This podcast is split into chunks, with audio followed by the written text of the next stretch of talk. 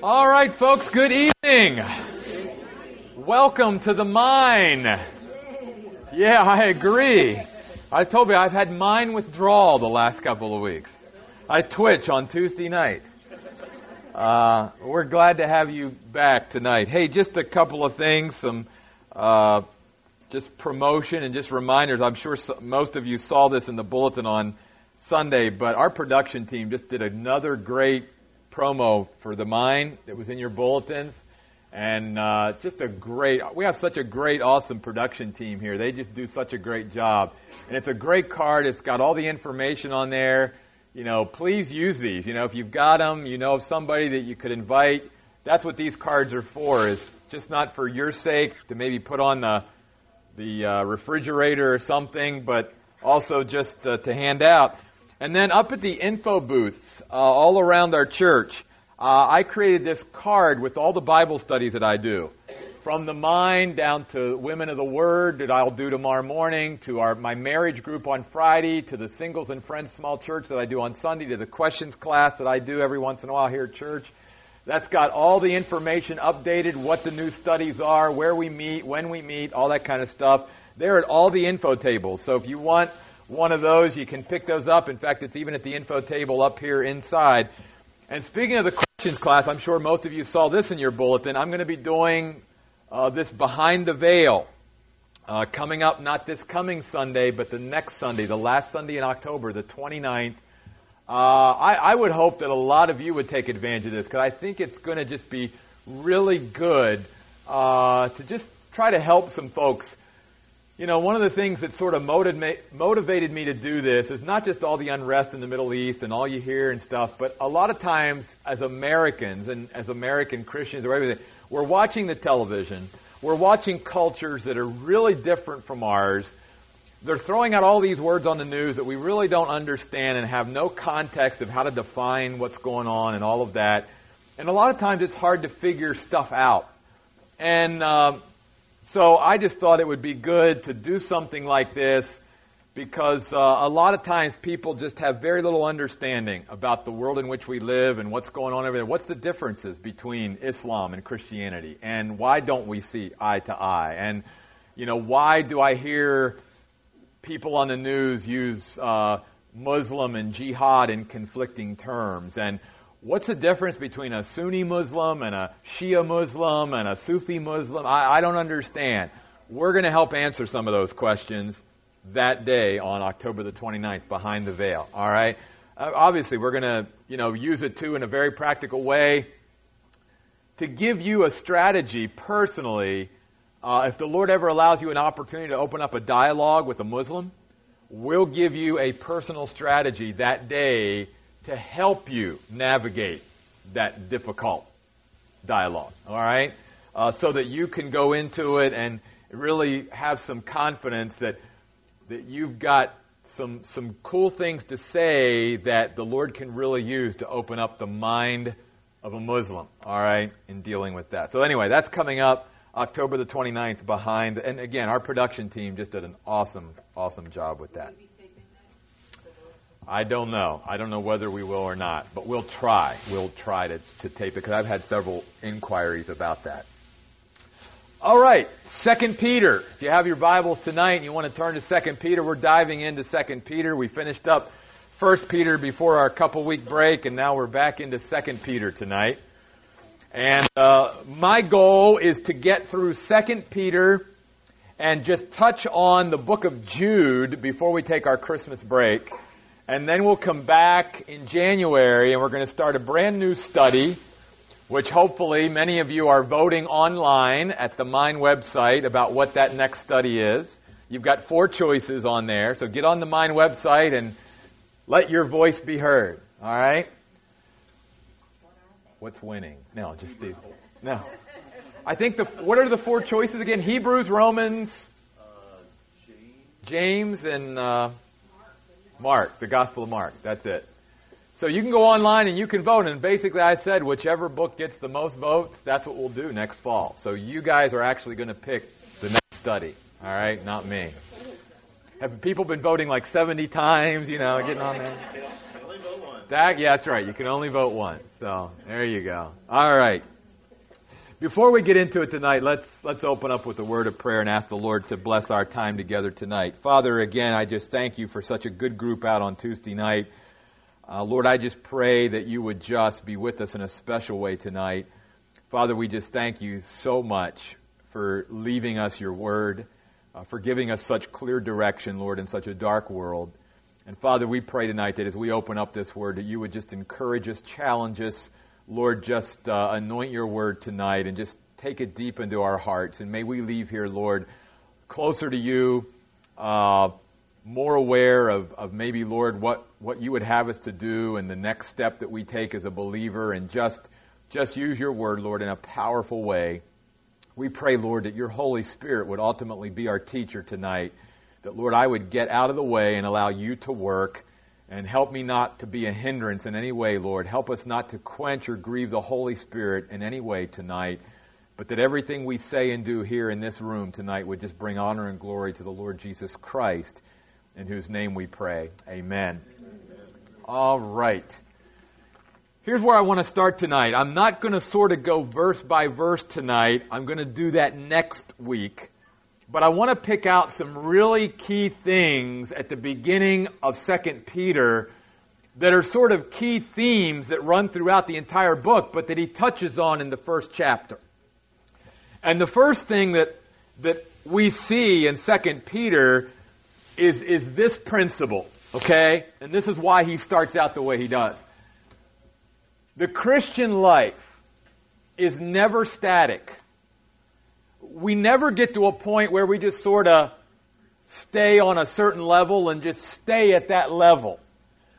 The Bible teaches we're either moving forward or further along, or however you want to look at it. We're becoming more like Christ or we're moving backward. There, there's no such thing in the Christian life as getting to a certain place or plane in my relationship with God and just sort of hovering there, okay? That, that's not possible. We're either moving forward or moving backward. So, so one of the reasons why Peter writes this book is again, he's writing to try to encourage Christians to live faithfully in difficult times.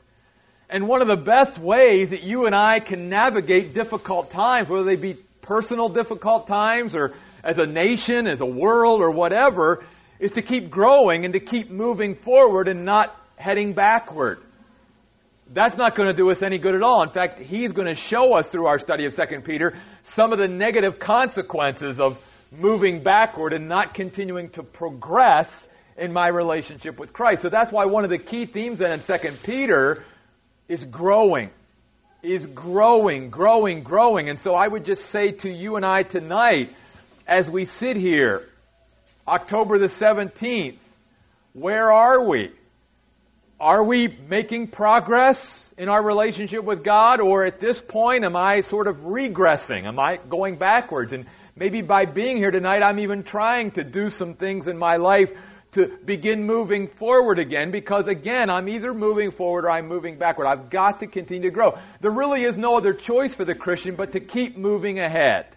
I've got to keep moving ahead, and that's what God wants me to do. No matter what I'm dealing with, no matter what's in my past, just like Paul. Paul says, I gotta forget the things that are behind, and I gotta keep pressing on towards the mark of the prize of the high calling of God in Christ Jesus. Philippians chapter 3.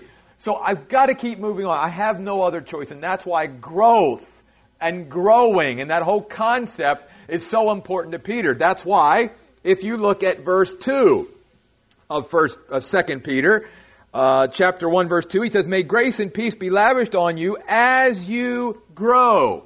So right there, he's talking about the importance of growth. And notice he's saying that God's grace and God's peace will be multiplied to us and lavished on us as we grow. So that the more I grow, the more I really understand the concepts of God's grace and peace.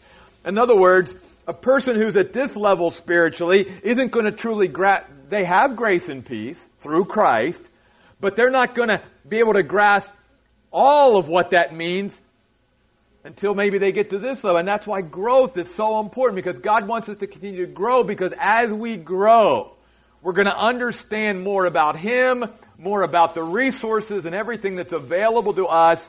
And it's just, it's going to benefit us as well as others. So as you grow, then notice over again in chapter 1, um, verse 4. Through these things he has bestowed on us precious and magnificent promises, so that by means of what was promised, notice these next words, you may become partakers of the divine nature. Again, that phrase, you may become, speaks about growth and about not staying where I am, but about becoming something different, becoming something new, or as Paul would say, as a new creation in Christ, old things should be passing away in my life. All things should be becoming new.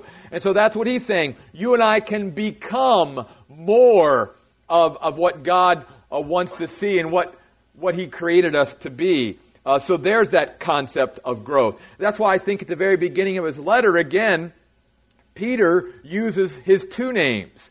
I think for a couple reasons he wants to appeal to both a Hebrew and Greek audience, so he uses his Hebrew name, Simon. He uses his Greek name, Peter. It's a wide audience, but I think also by using the term Simon Peter in verse 1 of 2 Peter, he's also saying, hey, I didn't stay where I was when I came to Christ. When I met Jesus Christ, I was Simon. But Jesus soon after that came and said to me, you're not going to stay Simon very long. You're going to become Peter. So it's all about what we're becoming. And again, again, God doesn't want any of us to stay where we are, and He certainly doesn't want us to go backward. He wants us to continue to become all that He created us to be and all that He purposed us to be in Him. Notice in verse 5, for this very reason, make every effort to add to your faith excellence, to excellence, knowledge, to knowledge, self-control. The word add there speaks about growth. Again, I'm not staying where I'm at, but I, as a Christian, need to be continually adding to the foundation of my faith. You see, the reason why faith is the first thing is because faith is the foundation for the Christian life. In fact, the word faith literally means that which stands under. That's what it means. That's why the writer of Hebrews says without faith it's impossible to please God. Faith has to be the foundation. I have to come to trust God in a certain level. But then after that foundation of trusting in Jesus Christ as my personal Savior, I need to continue to grow. And I need to become a partaker of the divine nature. And I need to begin to add things to the foundation of my faith. All about growth. Then notice verse 8. For if these things are really yours and are continually increasing, there again, that, those words, continually increasing or abounding. Speak about growth. Again, I'm not remaining where I am. I am continually increasing. And then notice this. As we move on in verse 8, if these things are yours and continually increasing, they will keep you from becoming ineffective and unproductive in your pursuit of knowing our Lord Jesus Christ more intimately. Notice the word pursuit there. All right? Or toward or unto. In other words, again, just a term that Peter is using, again to say, the Christian life is never stagnant.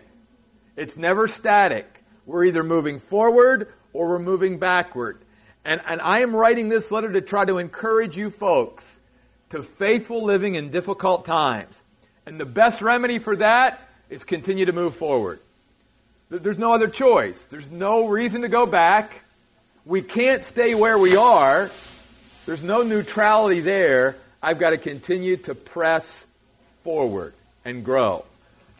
Now, as I say that, again, just trying then to take the principles of Scripture and to practically apply them to my life, one of the things that I need to begin to ask myself, and I hope that you will tonight too, is this. What am I doing in my life to make that happen in my life, to, to grow, to, to go after that pursuit, to become more and more of a partaker of the divine nature that God wants to give to me. What am I practically doing? And here's, here's what I would like to happen tonight. Because there's all kinds of things that we could maybe could enter into our mind and we could make commitments to or decisions about tonight. But here, here's where I'd like to see it go. I would just like to see all of us leave here tonight saying, here's what I believe is the next step that God wants me to take in my spiritual growth. The next step, because it's all about taking steps. It's not about taking jumps or leaps, it's about taking steps. I'll never forget, I lived very close before we moved out to Arizona to, to New York City. Uh, that's where I pastored for 10 years before we moved here. And as I've shared with many of you, one of the things that I had to do there was I had to counsel a lot of the workers that went down to ground zero and worked on that site after the terrible tragedy of 9-11. And, and one of the things that I was hearing even from those who escaped the Twin Towers was, Jeff, it was all about the steps. The reason why we were able to get out of the towers and other people weren't is we had access to the steps. We had access and we took those steps. And it was just by having those steps that we were able to get out. Folks, I've been counseling and pastoring for 20 plus years. That same principle is true in the spiritual realm. It's all about just taking the next step that God wants us to take. So don't, you know, don't get overwhelmed by, oh my goodness, God wants me to grow and, and oh, I could do this. I could. No, just be thinking about and asking God to give you that next step. Because in Psalm 119, I believe it's verse 133, here's what David says. Order my steps or direct my steps according to your word. That was David's prayer. Psalm 119, verse 133. Direct my steps according to your word. And that's the way we need to live the Christian life. Is that right? Is that the right reference? 119, 133? Okay. All right. So it's taking those steps. So what step does God want me to take next in the pursuit of knowing our Lord Jesus Christ more intimately. Now, let me just go on to something else and then I'm going to stop for a moment in case any of you have any questions or comments. So that's one big theme throughout 2 Peter, growth. Everything you begin to read about through 2 Peter. In fact, if you read like one of the last verses in 2 Peter, if you go to 2 Peter 3:18, what's that verse say? But what? What's 2 Peter 3:18 say? Somebody grow. Grow in the grace and knowledge of our Lord Jesus Christ. So from the very beginning of 2 Peter to the very end of 2 Peter, guess what he's hammering on? Grow. Move forward. Keep moving forward. Recognize as a Christian, I got to move forward because I can't stay where I'm at or else I'm automatically going backward. Grow, grow, grow. Now the next major theme is knowledge. And the reason why knowledge was important in Peter's day was because there was these false teachers that were called Gnostics. And there was this false system of belief called Gnosticism. And it was all about a false knowledge.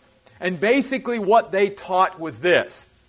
There's a few of us special people that God has given His knowledge to. And the rest of you poor folks, you just aren't going to know the knowledge of God without us. And you need to get to know us so that we can impart God, because you can't know God's knowledge apart from us, because there's only a few special people. Well, Peter is going to just totally blow that out of the water. And the Bible blows out of the water. In fact, First Peter even, when we read that, we talked about the priesthood of believers. That every believer in Christ has access to Jesus Christ. That it's not just reserved for, you know, a few special Christians. We all have access to God. We all have access to His Word. We all have the Holy Spirit of God. And Peter's going to reemphasize the importance of knowledge, but from a different way. Notice then beginning in verse 2, again, if you go back to 2 Peter chapter 1 verse 2, May grace and peace be lavished on you as you grow, but as you grow, notice in what? In the rich knowledge of God and of Jesus Christ our Lord. You see, the connection here is I'm going to get more, I'm going to understand more of God's grace and more of God's peace as I grow, and not just as I grow, as I grow in the rich knowledge of Jesus Christ. So that's why, for instance, I can have two Christians, And I can have one who's been growing and growing and growing in the rich knowledge of Jesus Christ. They're going to have a handle on the peace of God that another Christian over here, even though they have the same access to that peace, might not have captured it yet because they're not growing in the rich knowledge of Jesus Christ. So they're going to have a different look at peace. And this person, this Christian over here is going to be more at peace because that peace comes through my growth through the rich knowledge of my relationship with Jesus Christ. Now let me go back to this word knowledge. It's interesting that we had this conversation. Because there's, diff- there's one word in the English language for knowledge, but there's many words in the Greek language for knowledge. And that's why study of God's Word is so important. This word knowledge speaks not about a head-to-head knowledge, not about a mere intellectual knowledge, but a heart-to-heart knowledge. It's a knowledge that is based on an intimate personal relationship. So that he's not telling us here that as you and I grow in the knowledge of God's Word by filling our head with all these Bible verses and facts and all of this, that somehow I'm all of a sudden just going to get God's grace and peace. No. It doesn't happen that way. As I've said before, Bible knowledge alone doesn't do anything except make me a more intelligent sinner. That's all Bible knowledge does. Alright? That's why I've said before, I know people that know all the different beasts in Revelation and they act like it too. That's not what Bible knowledge is. Alright? This word knowledge speaks about that intimate personal relation. It's just like, I'm going to use marriage as an example because I think it's about as close as we're going to get. When I make a commitment to my wife and we got married, alright, that's parallel to the day I made a commitment to Jesus Christ to be my personal Savior. Alright? So, I'm married, I'm saved. But, as time goes on, and I've been married now for 22 plus years, I obviously have a much deeper understanding and knowledge of my wife 22 years down the road of being married to her than I did when I got married. Now, was I married? Yeah. But because I have grown in walking with my wife and, and, and just living life with my wife for 22 years, guess what? I've grown in the rich knowledge. It's not a head knowledge, it's a heart to heart knowledge. Alright? Please understand that. And so that's why too we have sometimes this disconnect between even Christians who say, Pastor Jeff, I, I understand these verses, but they're not helping me. Or I, I know this concept in the Bible, or I know the Bible teaches this, but I don't seem to be, doesn't seem to be doing anything in my life. But there's a difference between knowing it in my head and walking with Jesus in an intimate personal relationship. There's a difference. And one of the hardest things to get even Christians to grasp is again to get away from that rules and regs thing and, and to build a relationship with a living God who can walk with us each and every day, 24 hours a day, 7 days a week, 365 days a year. And that's the kind of knowledge that he's talking about. Because again, later on, he's going to point out that there's a lot of false teachers out there that we've got to be aware of. And oh, they've got a lot of knowledge of the Bible. And they twist it and they turn it to satisfy their own ends but they have enough knowledge about the Bible to be dangerous, but they have no intimate personal relationship with God, and there's a difference there. And of course, Lynn and Ron and others here at this church are constantly talking about the importance of that personal relationship. That's the kind of knowledge he's talking about here. If you go over then to verse uh, 3, I can pray this because His divine power has bestowed on us everything necessary for life and godliness, but notice, through, through the rich knowledge of the one who called us by His own glory and virtue. So, how do I, how do I come to understand all the resources that I have? Through that rich knowledge of walking with my Savior and my Lord each and every day. And notice something that Peter says there that I don't want to pass up tonight. He says that God has given us everything we need. Not everything we want, but everything we need to live a life that will please Him, that will honor Him, that will bring glory to Him, and a life that will be fulfilling for me. Everything. So that if you hear somebody say or you begin to say to yourself, God, I thank you for all that you've done for me, but I need something else in order to live the life that I need to live for you, God would say, no you don't. Read 2 Peter chapter 1 verse 3. You gotta, you gotta come to understand you've got everything you need. You just need to grow in the knowledge of your Lord and Savior Jesus Christ and walk with Him so that you begin to understand all the resources and everything that is available to you so you don't feel like I don't have everything I need.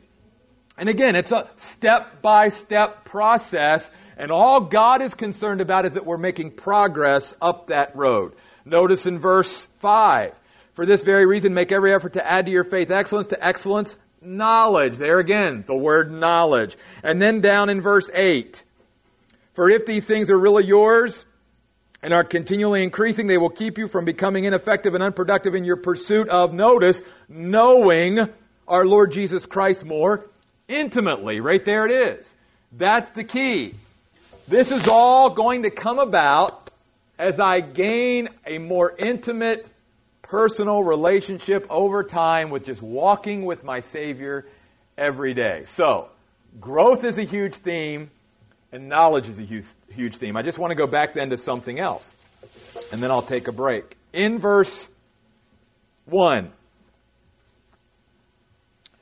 from Simon Peter, a slave and apostle of Jesus Christ, to those who through the righteousness of our God and Savior, Notice a couple things. It doesn't come through our righteousness. All this only comes through the, his righteousness.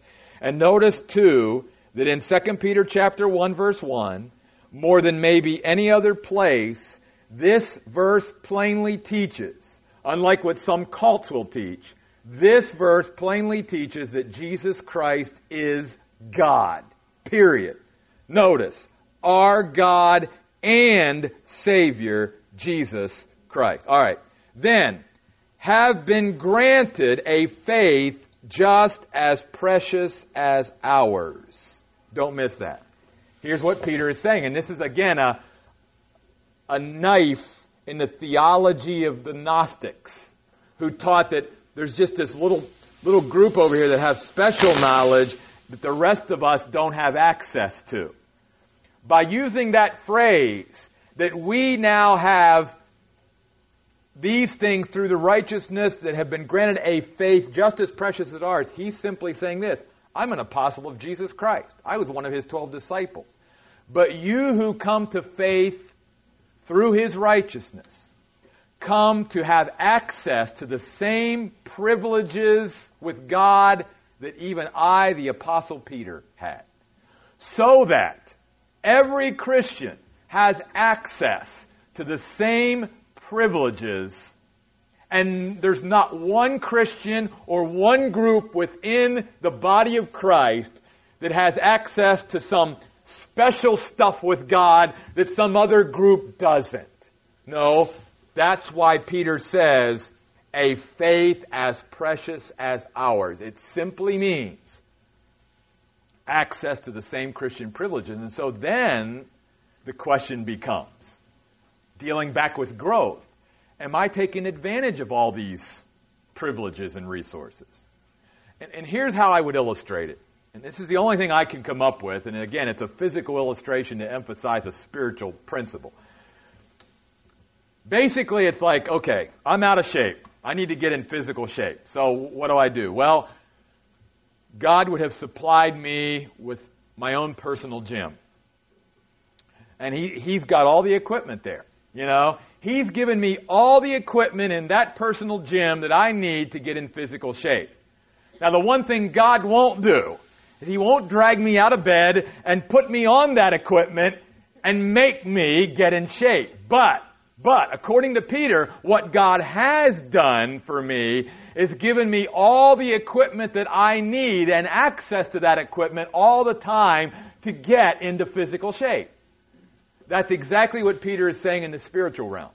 He's saying God has given every Christian all the tools necessary, everything necessary, and has given us access to all those things at all time, and no group of Christians has access to something to get in better spiritual shape than some other Christians do. We all have the same access, but the difference is going to be, just like in the physical realm, some Christians are going to take advantage of that equipment and they're going to train on it every day and they're going to get in spiritual shape because they're going to discipline themselves to use it and to have access to it and you know and other Christians are going to go yeah God that's a great bike I really like that that bike but I'm not getting on it you know I'm I'm not doing any I'm not doing any treadmill uh you know, I'm not, I'm not lifting any weights. You know, it, it looks nice. It's a beautiful gym, but I'm not getting on it. And that's where God is going to say next in Peter,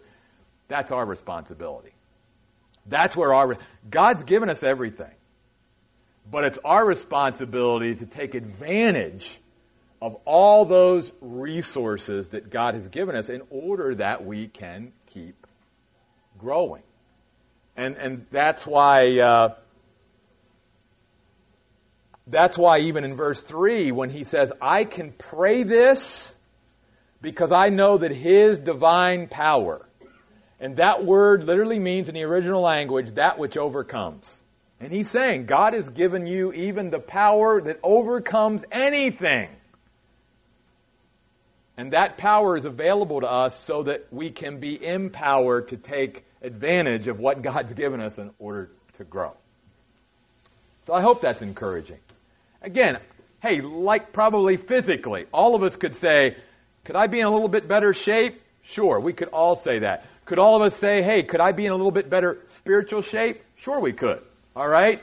My point tonight is not to acknowledge that, you know, could we be, you know, a little bit further along? My point is this what God wants to do is He wants to very practically come into our lives tonight and say, and what's that next step that you and I together need to take in order for you to keep making progress down that road as a Christian.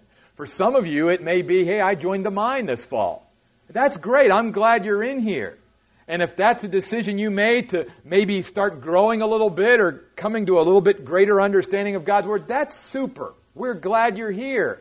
But you're going to get to a point like there where, okay, I, have done the mine, but, but now I need to do the mine plus something else, or I need to do something else in place of that for a while, or I need to stretch. Again, because we're always growing, we're always moving forward. Can't go back. That's not an option. Got to keep moving forward. All right. Comments, questions, thoughts? Yes. Exactly. Exactly. What I'm saying is God gave the Bible to every Christian. Every Christian has access to the same truth. He didn't give the Bible to a certain group of people. He didn't give the Holy Spirit to a certain group of Christians because the Bible teaches that once I enter into a personal relationship with God through Jesus Christ, that one of the other gifts that God gives to every Christian is the Holy Spirit who lives within me, who can help me understand the Bible and teach me. He's the ultimate teacher. Well, the Bible doesn't teach that God gives certain Christians the Holy Spirit and not to others. Again, he gives the Holy Spirit equally. He gives the Bible equally. He gives access to Him in prayer equally. So that as a Christian, I don't have to go over to Mike and go, even though as Christians, we ask other Christians to pray for us, that's more on an intercessory level. It's not that I go to Mike and say, Mike, could you get to God and ask Him for something? Because I can't. No. See, every Christian has access to God through Jesus Christ. Romans chapter 5. Very first verse of Romans chapter 5, Paul says, through being justified through Jesus Christ, all Christians have access to God. So that's what I'm saying. Yeah, that God would say we're all, we all start out in Christ on an equal playing field. The only difference then becomes, and this is what we're talking about tonight, is even though we all start out on the same playing field, we don't end up the same place because different Christians are going to take more advantage of the resources God gives them and of spiritual training and spiritual discipline and, and all of that than other Christians are. So they're going to end up growing, you know, beyond what these folks are. And it's not because God doesn't want these people to grow. They have every opportunity. It's just these people have taken advantage of it. These Christians have not. And that's the only reason, folks, that we encourage you to, to come to church. It's not that coming to church necessarily makes you more spiritual, but what coming to church can do is again provide an opportunity for growth. Bible reading, same thing. Prayer, witnessing, serving. I mean, all kinds of different things that we can do to enhance. Does it necessarily equate into that? No. Because again, don't forget, it's not just a matter of filling my head with the right things. It's a matter of literally walking with my Savior in an intimate personal relationship. And let's even go a step further tonight, and not to try to get too confusing here, but let's remember that the Bible clearly teaches that even those who seemingly are walking down that same road aren't necessarily walking down the same road. And I, I just stop there and use the example of Judas. Okay? One of the twelve. Walked with Jesus. You know, all of that. But Judas, I believe clearly according to the teaching of Scripture, was not one who had a personal relationship with Jesus. So that's again why we tell people here at Cornerstone. It's not just coming to church. It's not just reading your Bible. Those things should be the outgrowth of a relationship with God, but they're not necessarily to take the place, nor can they ever take the place of a personal relationship with God. So that's why people can say, well, I go to church. Yeah, but where does it say in the Bible that going to church means you have a personal, you got to have a personal relationship with God, and then church becomes certainly a, a cool thing, but it should be the relationship, you know. Now again, at a church like Cornerstone, one of the other cool things is you can come here and you are totally welcomed here even, as Lynn would say, pre-Jesus, even before you have a relationship. That's okay. We don't, doesn't bother us a bit. We'll let you figure it out on your own time and in your own way. We just believe God's going to use His Word to speak to your heart and, you know, that type of thing. We're not going to pressure you in any, any way, because that's between you and God. All right? Yes. I think that you make that leap or that step, if you will, by applying the same principles to building a relationship with a human being that you can see with a God that you can't see, but the same principles. Communication. Communication is the lifeblood of any relationship. And so that's why prayer is important and why the Bible is important. Because in one sense, prayer is me talking to God, but it's also allowing God to speak to me. It's, it's allowing time for communication. And so that's why, again, some people say, I don't feel like I have an intimate relationship. And one of the things that I might probe is, well, what, what's your prayer life like? Prayer life? you know, that's like, oh, okay. Because again, communication. So as we communicate with God, as our prayer life grows, as we talk to God more, as we allow God to talk to us more through prayer, through His Word, that's going to be a way that we build that intimacy. Where I'm walking through my day, and it's not like I have to be formal about it. I can just talk to God any time of the day, whatever I'm doing, whatever. Just and it doesn't have to be a certain way and a certain posture, or whatever. I'm just talking to God. I'm just relating to relating to Him. He's relating to me. He's relating to me through His Word. That's one of the best ways that we can build that intimacy. It's the way I like to look at it is it's just knowing His presence is there at all times and He is there, that He's not distant from me. He's right here with me. He's in me. And, and I just need to relate to Him on that kind of a level instead of like, oh my goodness, you know, He's way out there and He's so unconcerned about me and I, I need to try to, you know, no, He's right here. He's very near to me, and just to relate to him that way as, we, as you would your husband. Yeah, I think that's a great way. You know, spend time with him, you know. Uh, anything like that that you're going to do on a human level to build an intimate relationship with somebody, you would do with Jesus in that way as well. But it's a great question. Yeah, sure. Any others want to share a personal testimony of how you feel the intimacy of God in your life? Yeah, Mike we really see, I think that's what they're trying to say, all of them, is there's times in our life where we just, the reality of God hits us. And it's like, wow, yeah, he, he, he is alive. He is real. It is his personal. He does watch over me. He does answer my prayers. And there's, he gives us this evidence of that in our lives periodically. Yes. Amen. Amen. That is so right. You know, you, you bring up a thought that I guess goes along with this it, about the difference between just, you know, all you that know me know I'm a history buff and especially Civil War. So let me, let me use this to illustrate. I could, I could sit up here for an hour or some Tuesday and I could give you a lecture on Gettysburg that would just knock your socks off. Okay? I'm telling you. Or, or, there's a great hour slideshow that I could show you about Gettysburg that I think would even impact you more.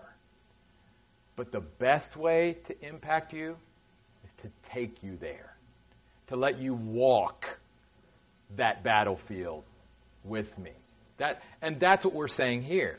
That's what Peter's saying about the rich knowledge that I'm talking about is where you walk with Christ. It's not where you're just hearing about Christ and maybe even seeing from a distance the things about Christ, but where you're actually there walking with Him on a daily basis and you're just interacting with Him each and every day. And just again, as you and I walk with Him each day, we're going to grow. We're going to come to understand more. I mean, again, it's, it's little steps. It's, it's just like a human relationship. I mean, you know, weeks may go by, especially after 22 years, where I might not learn maybe anything new about Lisa, all right? But then a couple weeks, it's like, whoa, I didn't know that about you, you know? And so again, and, there, and that's the way God is. And God, being God, who's infinite, and we've got so much more to learn about God than even we as human beings, as far as how complex we are, there's always cool new nuances in the character of God and the ways of God and the things that we learn about God, like has been shared here, that, that are just so cool that as we walk with Him, that's where all this comes from. And that's what Peter wants these folks to see. Yeah, good stuff. Now, let me get back here real quick to this point. So growth is key, knowledge is key, and all that goes along with that. But then as I shared, so here's all the equipment spiritually. God has given us this great heavenly gymnasium to work out with and get into the tip top spiritual shape of our life. But here's also the point. Notice verse 5 of chapter 1 of 2 Peter. For this very reason, make every effort to add to your faith excellence, to excellence knowledge, and so on and so on. Well, that's not the only time. You see, when you study the Bible, one of the things that's a real key and in interpretation and application and all of that is as you read a book of the Bible or as you read a chapter of the Bible, how many times are the same things repeated? Repetition is key. If God says something once, it's important because God said it he says something twice, whoa, three times, four times. Well, you can see how often he used the concepts of growth just in chapter one. You can see tonight how many times he repeated the word knowledge or knowing in chapter one. And now notice this phrase of making every effort. Go over to verse 10. Therefore, brothers and sisters, make every effort to be sure of your calling and election. For by doing this, you will never stumble into sin. You will have an entrance into the eternal kingdom of our Lord and Savior Jesus Christ and will be richly provided for you. Now, even though now this doesn't apply to the same principle, he uses the same phrase with him down in verse 15. Notice, indeed, I also will make every effort that after my departure you have a testimony of these things. Make every effort. effort's important. And that phrase in the original language means this that one of the keys to growth and getting into spiritual shape and taking advantage of all these resources and whatever is a focused concentration. That's what the word make every effort means. Focused concentration on a specific purpose. That's literally what it means. So here's what God wants us to do. Okay? God wants us to say, and that's why I said tonight this should be our goal, to leave here tonight saying, okay, God, what's that next step? Because I want that next step that you want me to take in growing to become what you want me to be. I want that next step to be something that I focus my concentration on until you give me the next step. And then I'll focus my concentration on that. And then when you give me the next step, I'll focus my concentration on that. Make every effort. God's given us the resources. All He asks from us is that we would focus our concentration on that specific purpose. That's why throughout the Bible, Jesus will say that same principle in sort of different ways, like in Matthew when he says to his followers, Seek ye what? First, the kingdom of God and his righteousness. And all those other things will take care of themselves. Focus concentration on that specific purpose. And Jesus, being our shepherd, always left us that example when he lived his life here on earth. Let me show you that tonight. Go back to the Gospel of Luke for a moment with me. Let me find where I want to start at tonight. Here we go. Luke chapter 9, verse 51 is where I want to start. The Gospel of Luke chapter 9 and verse 51. Here was the specific purpose or concentrated purpose of Jesus Christ while he was here on earth. He begins to tell this to his disciples so that they'll get it. That even though he's involved in other things, and certainly God is using him, but he's got his eyes set on one goal and one goal alone for being here. Luke 9:51. Now when the days drew near for him to be taken up, Jesus set out resolutely to go to Jerusalem. There it is. For the first time in the Gospel of Luke, Jesus is saying, guys, we're going to do some other things here, but I want you to know that here's the goal. I'm going to Jerusalem. Because the bottom line, guys, is why I'm here. I'm here to die. And no matter all the good works and the healings and turning water into wine and feeding thousands of people with a little boy's lunch and all that, all that's great and that was the signs of the Messiah and all that, but it's not going to be worth anything if I don't get to Jerusalem and die on that cross. That's why I came. And so throughout Jesus' earthly ministry, even though he was ministering here and ministering there and doing things, but he always had his concentration on the ultimate goal, which was, I got to get to Jerusalem. Look at chapter 13, verse 22. Chapter 13 of Luke. Then Jesus traveled throughout towns and villages, teaching and making his way toward Jerusalem. It was always about Jerusalem. Notice in chapter 17, verse 11. And again, what am I doing? Just showing you the repetition throughout the Bible and how it speaks so powerfully to us. In Luke chapter 17, verse 11. Now on the way to Jerusalem, Jesus was passing along between Samaria and Galilee.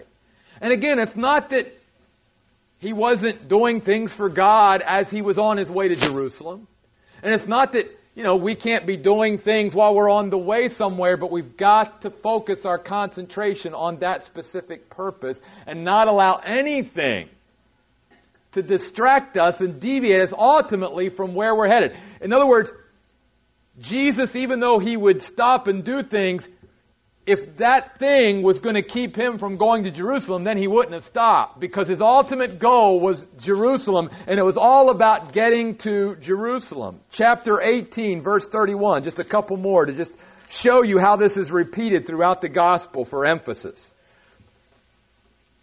Then Jesus took the twelve aside and said to them, Look, by now they should have known this, right? We're going up to Jerusalem. You know? But do you notice how often Jesus is repeating even to his disciples? He didn't, he wasn't just say, you know how we are sometimes. We say something once to somebody and we think they've got it. I, I told them once. Shouldn't they have got that? Well, I don't know. Jesus repeats things over and over and over and over again.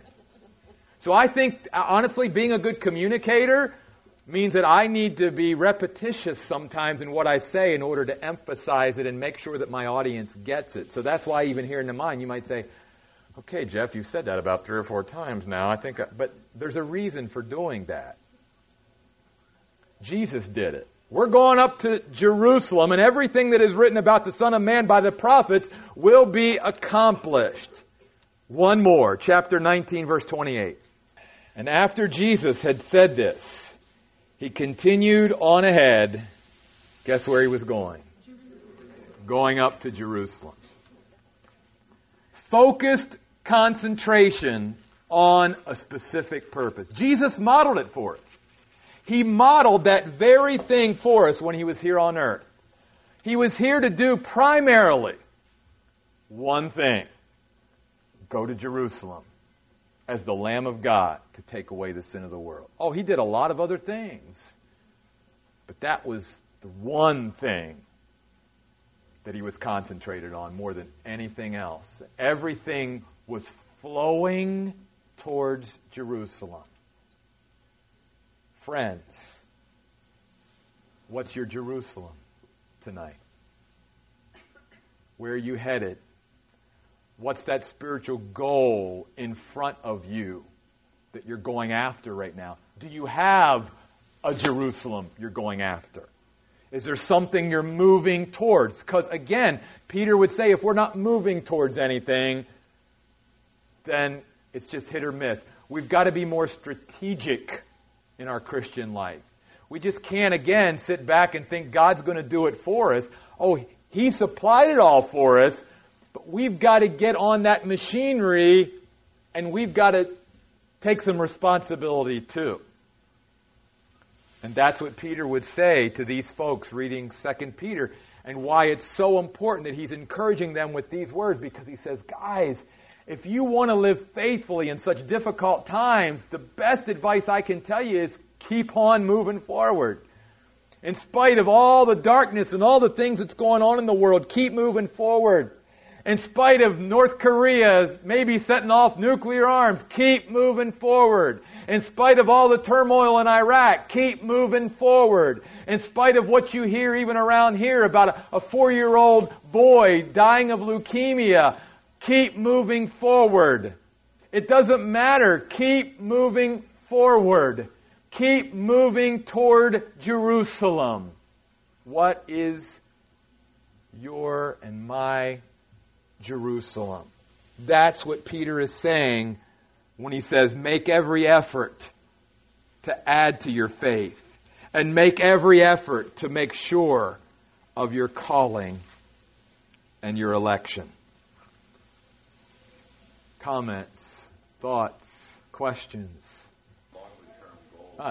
Great, yes, exactly. The long term goal for every Christian is to be like Jesus Christ as we can be like him. Yes. And as I've shared with you before, again, not to be repetitive, but let's remember there are the incommunicable attributes of God, and there are the communicable attributes. Incommunicable meaning I can't be like God in being almighty and being everywhere at once and knowing everything. I'll never be like God in that respect. Because that's what separates God from the rest of His creation. Those are what's called the incommunicable attributes of God. But there are the communicable attributes of God. Those things that I and God can share together. I can be loving like God. I can be merciful like God. I can be forgiving like God. I can be patient like God. The fruit of the Spirit, if you will, as just a, one list in the Bible that gives us some of those communicable attributes that, and those are the things that are the ultimate goal, to be like Jesus Christ in those respects. But yeah, what I want us to see is, okay, sometimes we get so overwhelmed by the ultimate goal because most of us would say, oh my golly, I'm so far away from being what Jesus Christ. Just forget it. I'm just throwing in the towel right now. And that's what God doesn't want us to do. He wants us to just take that next step. Just take that next step and trust Him that once we get there, then He's going to give us the next step to go after and the next step to go after as we continue to pursue knowing the Lord Jesus Christ more intimately. If there's a key verse, let me just take you back to it. 2 Peter chapter 1 and verse 8. Notice, for if these things are really yours, in other words, again, he wants to make sure that you have that personal relationship. This just isn't head to head, this is heart to heart if these things are really yours and are continually increasing, They will keep you from becoming ineffective and unproductive in your pursuit of knowing our Lord Jesus Christ more intimately. That's what it's all about. Knowing Jesus Christ more intimately. I know Him because I'm saved. I committed my life to Christ. But now the rest of my Christian life is all about knowing Him more intimately. And that's the progress that I need to make. Notice also something here in verse 8. God wants us to be productive and effective. And the way I can be effective for Him and productive as a Christian and bear fruit is by continuing to grow.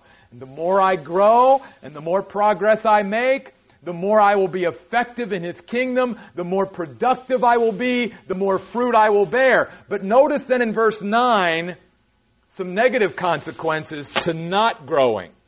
Failure to grow in my Christian life is going to produce two things. What I call spiritual myopia and spiritual amnesia. Alright? Notice what he says in verse 9. But concerning the one who lacks such things, meaning he's not continuing to grow, so guess what that means? I'm going backward. Because again, I can't stay the same. Here's what begins to happen. He is blind. That is to say, he is nearsighted. Please don't miss this. This is important. Here's what Peter's saying. For a Christian who's not continuing to make progress and grow, but now is moving backward, something that's going to eventually set in is spiritual nearsightedness. Well, we all know what myopia means. If I'm nearsighted, I can see things fairly clearly up close, but I have no clue what's out there. And that's what happens to Christians spiritually. You see, if we're not growing and we're regressing and we're going backward, here's what begins to happen. I live for the here and now. Because this is all I can see. I'm not living for eternity anymore because eternity is too far out there. I'm not setting my affection on heaven. That's, that's, that's beyond my sight at this point. So that's why some Christians even even though they're Christians, but they're going backwards. That's sometimes why they make a decision. It's like, oh my goodness, why did they do that? Weren't they thinking about the ramifications or consequences or what that behavior was going to do? No. You know why? Because they had become, they weren't always this way, they had become spiritually nearsighted. And all they could see was the joy of what this was going to bring them right there. And that's why the Bible says, hey, sin is pleasurable for a season. It, you're going to have fun for a few minutes, but then after that's over, what about all the mess afterwards? But you see, they can't see that. Because even some Christians who've regressed back to this point, all they can see is this is all it's about, right here and now. And they can't see what he, what's out there for eternity. And see, what God wants us to see when we make decisions is not just to base decisions on the here and now, what's going to make us just comfortable right here and now, but what's best for us in the long term. What's best for eternity, not just what's best for us on earth. Because let's all face it, as Christians, if we made every decision in life based upon what's good for me here on earth, not what's good for eternity, we'd change a lot of things in our life. And God's saying, no, the Christian value system has to be far-sighted, not near-sighted. I've got to base my decisions on what's best for me for eternity, not what's best for me necessarily down here on earth. Even though I think when we do follow God, again, God wants us to enjoy life. And God's going to give us a great life down here, an abundant life, a life of higher quality than we could ever imagine. But it still has to be based on, in a sense, spiritual farsightedness. The person who lacks these things is spiritually nearsighted. And then the next thing it says is they, they begin to have this spiritual amnesia where they actually begin to forget about the cleansing of their past sins. It's almost like that, that salvation experience and that, that moment when they ask Christ into their heart to forgive their sins seems like such a distant memory to them that it makes no impact on the way they live their lives here and now. And again, all of us maybe even have been there. I've been there at times in my life. Ashamed to say it. Other Christians have been there where we don't keep the sacrifice of Christ and His love for us on that cross close enough to us to where it doesn't really mean as much and it's not affecting our present behavior and how we're living our life. That's part of the reason I think, again, because Jesus knows we need to be constantly reminded that when Jesus instituted the Lord's table, communion, whatever you want to call it, He said, I want my church to do this in remembrance of me. Now you would think that after God dying on a cross for me, I wouldn't forget. But Jesus, God said, oh yeah, that experience will get old if you don't keep bringing it back up before your face every once in a while and holding that bread and that cup in your hand and remembering the broken body on the cross and remembering the blood. If we don't remind ourselves of that, it becomes a distant memory and it's almost like we get have this spiritual amnesia. And then we can even get to the point because we have that spiritual amnesia where we begin to doubt our salvation. Am I really saved or not? Because one of the byproducts of not moving forward is moving backward, and when I begin to move backward as a Christian, all kinds of doubts are going to start flooding in. And that's where the lack of assurance of my salvation is going to creep in and all that kind of stuff because I'm going to think, yeah, am I, am I really? And that's why then he goes on, notice, in verse 10 to say, therefore, brothers and sisters, make every effort to make sure of your calling and election for here's the key. For by doing this, you will never stumble into sin. Now I want to clarify that and then I'm going to close tonight because this is, this is important. Some of you are sitting there like I was when I first read that and go, well, I stumble into sin. I fall. I, I fail. I, I'm, you know, I, I still sin. I make mistakes. So where, but here's again where study comes in as I studied that verse, here's the difference. Yeah, the Bible teaches that even Christians stumble, but this word for stumble speaks about a stumbling into sin about which I never get up from. In other words, it's, it's a permanent stumble. Because this verb here in the Greek is in the aorist tense, which means it's a stumbling that is final, from which I'm there's no arising. Well, that's different than a Christian who stumbles and who can get back up again. What the Bible's saying is make sure of that personal relationship. Because if you don't have that personal relationship, one of these days you're going to stumble and you're not going to be able to get back up because it's going to be too late at some point. But for the Christian, we can always get back up. In fact, that's one of the characteristics of being a Christian is get back up. And God will be right there to help us back up. So again, don't take that verse further than what Peter means it.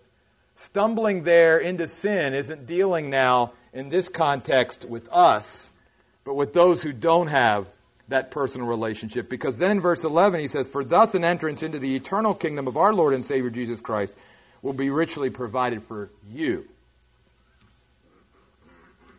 It'll be a great and wonderful welcome home one day when we get to heaven. But, folks, again, tonight, this has just all sort of been an introduction. this is just a little taste, because next week we're really going to get into it, verse by verse. This has just been an overview. But here's the key. Before I close in prayer tonight, let me just again say this. Here's what I believe God wanted me to share with you folks tonight what's that next step that God wants you to take as you pursue growing in a more intimate relationship with them. We're not talking about making a leap here. We're not talking about jump. We're talking about just that next step. What's that next step that the Holy Spirit of God is saying He wants you to take in your life in order to keep making progress and keep moving forward? I'm, I can not answer that for you. That, that's between you and God. But I really believe very strongly that God wanted me to challenge all of us with that tonight. Hey, before we close in prayer, I know many of you have been asking, many of you have heard that here in our church we have a family who have a four year old son who's up in the hospital who has very, very serious leukemia. And uh, in fact, they've almost lost him twice in just the last couple of days. He is in very serious condition. Uh, I would just ask you, if you haven't even heard about this yet, to, to please pray for Trevor Swift. Uh, he's the little four year old guy up there that's just fighting for his life. Uh, this leukemia is very aggressive, uh, and it's just a nasty disease. And we know how nasty it is, but to see a little four year old guy struggling with this, it's just really, really difficult. And you can imagine then his parents dealing with this. And just pray for them. Their names are Brian and Carrie Swift. If you would pray for them, they would really appreciate your prayers. They actually have a website that someone has made for them to give us updates on his condition. And could you give me that website or give them the website in case and you can get on there, and they've got pictures of Trevor both before he went into the hospital when he was healthy and hooked up to a ventilator now. And you can see him right there on the website and, and even have a picture of what's going on up there at the hospital. But just keep this family in your prayers. I know they would just greatly appreciate it. And we're praying for a miracle. But we also know that he's in God's hands and it's the best place to be, and God's ways are not our ways, and we're just going to leave it with God. And uh, but we we know that that God wants us to pray, and especially for this family, that's going through a really difficult time. All right, folks, thank you. Let's pray. Lord, we uh, we come to you tonight, Father, and, and we just are amazed that you want to build an intimate relationship with us. Maybe that's part of sometimes the the struggle is that we have a hard time building intimate relationships with people and the God of the universe wants to have an intimate relationship with us and we have a hard time even accepting that by faith. So Father, maybe even tonight I just pray that for every person in this room that we would just by faith because it really is a faith thing to accept the fact that this great, good, wonderful God of the universe wants to build an intimate relationship with little old me. And Lord, I also pray that as we leave here, that that being the case, that we wouldn't be satisfied with where we are in that intimate relationship. Or if we've never made a commitment to Jesus Christ, that maybe through even being here tonight, some would say, I want that intimate relationship. I want to know God in that way, in a personal way where He walks with me and where I walk with Him each and every day through all of life's ups and downs and through the rest of my life. But Lord, for those of us who do know you in a personal way, help us not to be satisfied to think we can stay where we are. But as Peter said, we've always got to keep moving forward or we're going to end up going backward. And so, Lord, I pray tonight that for each of us in this room that we would just have you lead us into what that next step would be in, in building an even more intimate relationship with you and growing in the rich knowledge of the Lord Jesus Christ. Thank you, Lord, for the opportunity we have each and every Tuesday night to come here, to open up your word, and to share it freely. And Father, before we leave tonight, we just lift up little Trevor to you, and Brian and Carrie and their family. Oh God, just touch them. And Father, may they just sense your power and presence in their life like never before. May they sense you just wrapping your arms of love and comfort around them. And Lord, we know because we've been in that hospital room and we have sensed God there in a special way and we know you're there. We just we just pray for a miracle, Father. But we also just leave it in your hands and ask that we would just trust you. Just trust your heart. God, go with us. Take us all home safely tonight. Bring us back next Tuesday, Lord, once again to just dive deep into your word. These things we ask in Jesus' name. Amen. Amen. Guys, thank you for being here. You're great. Appreciate it.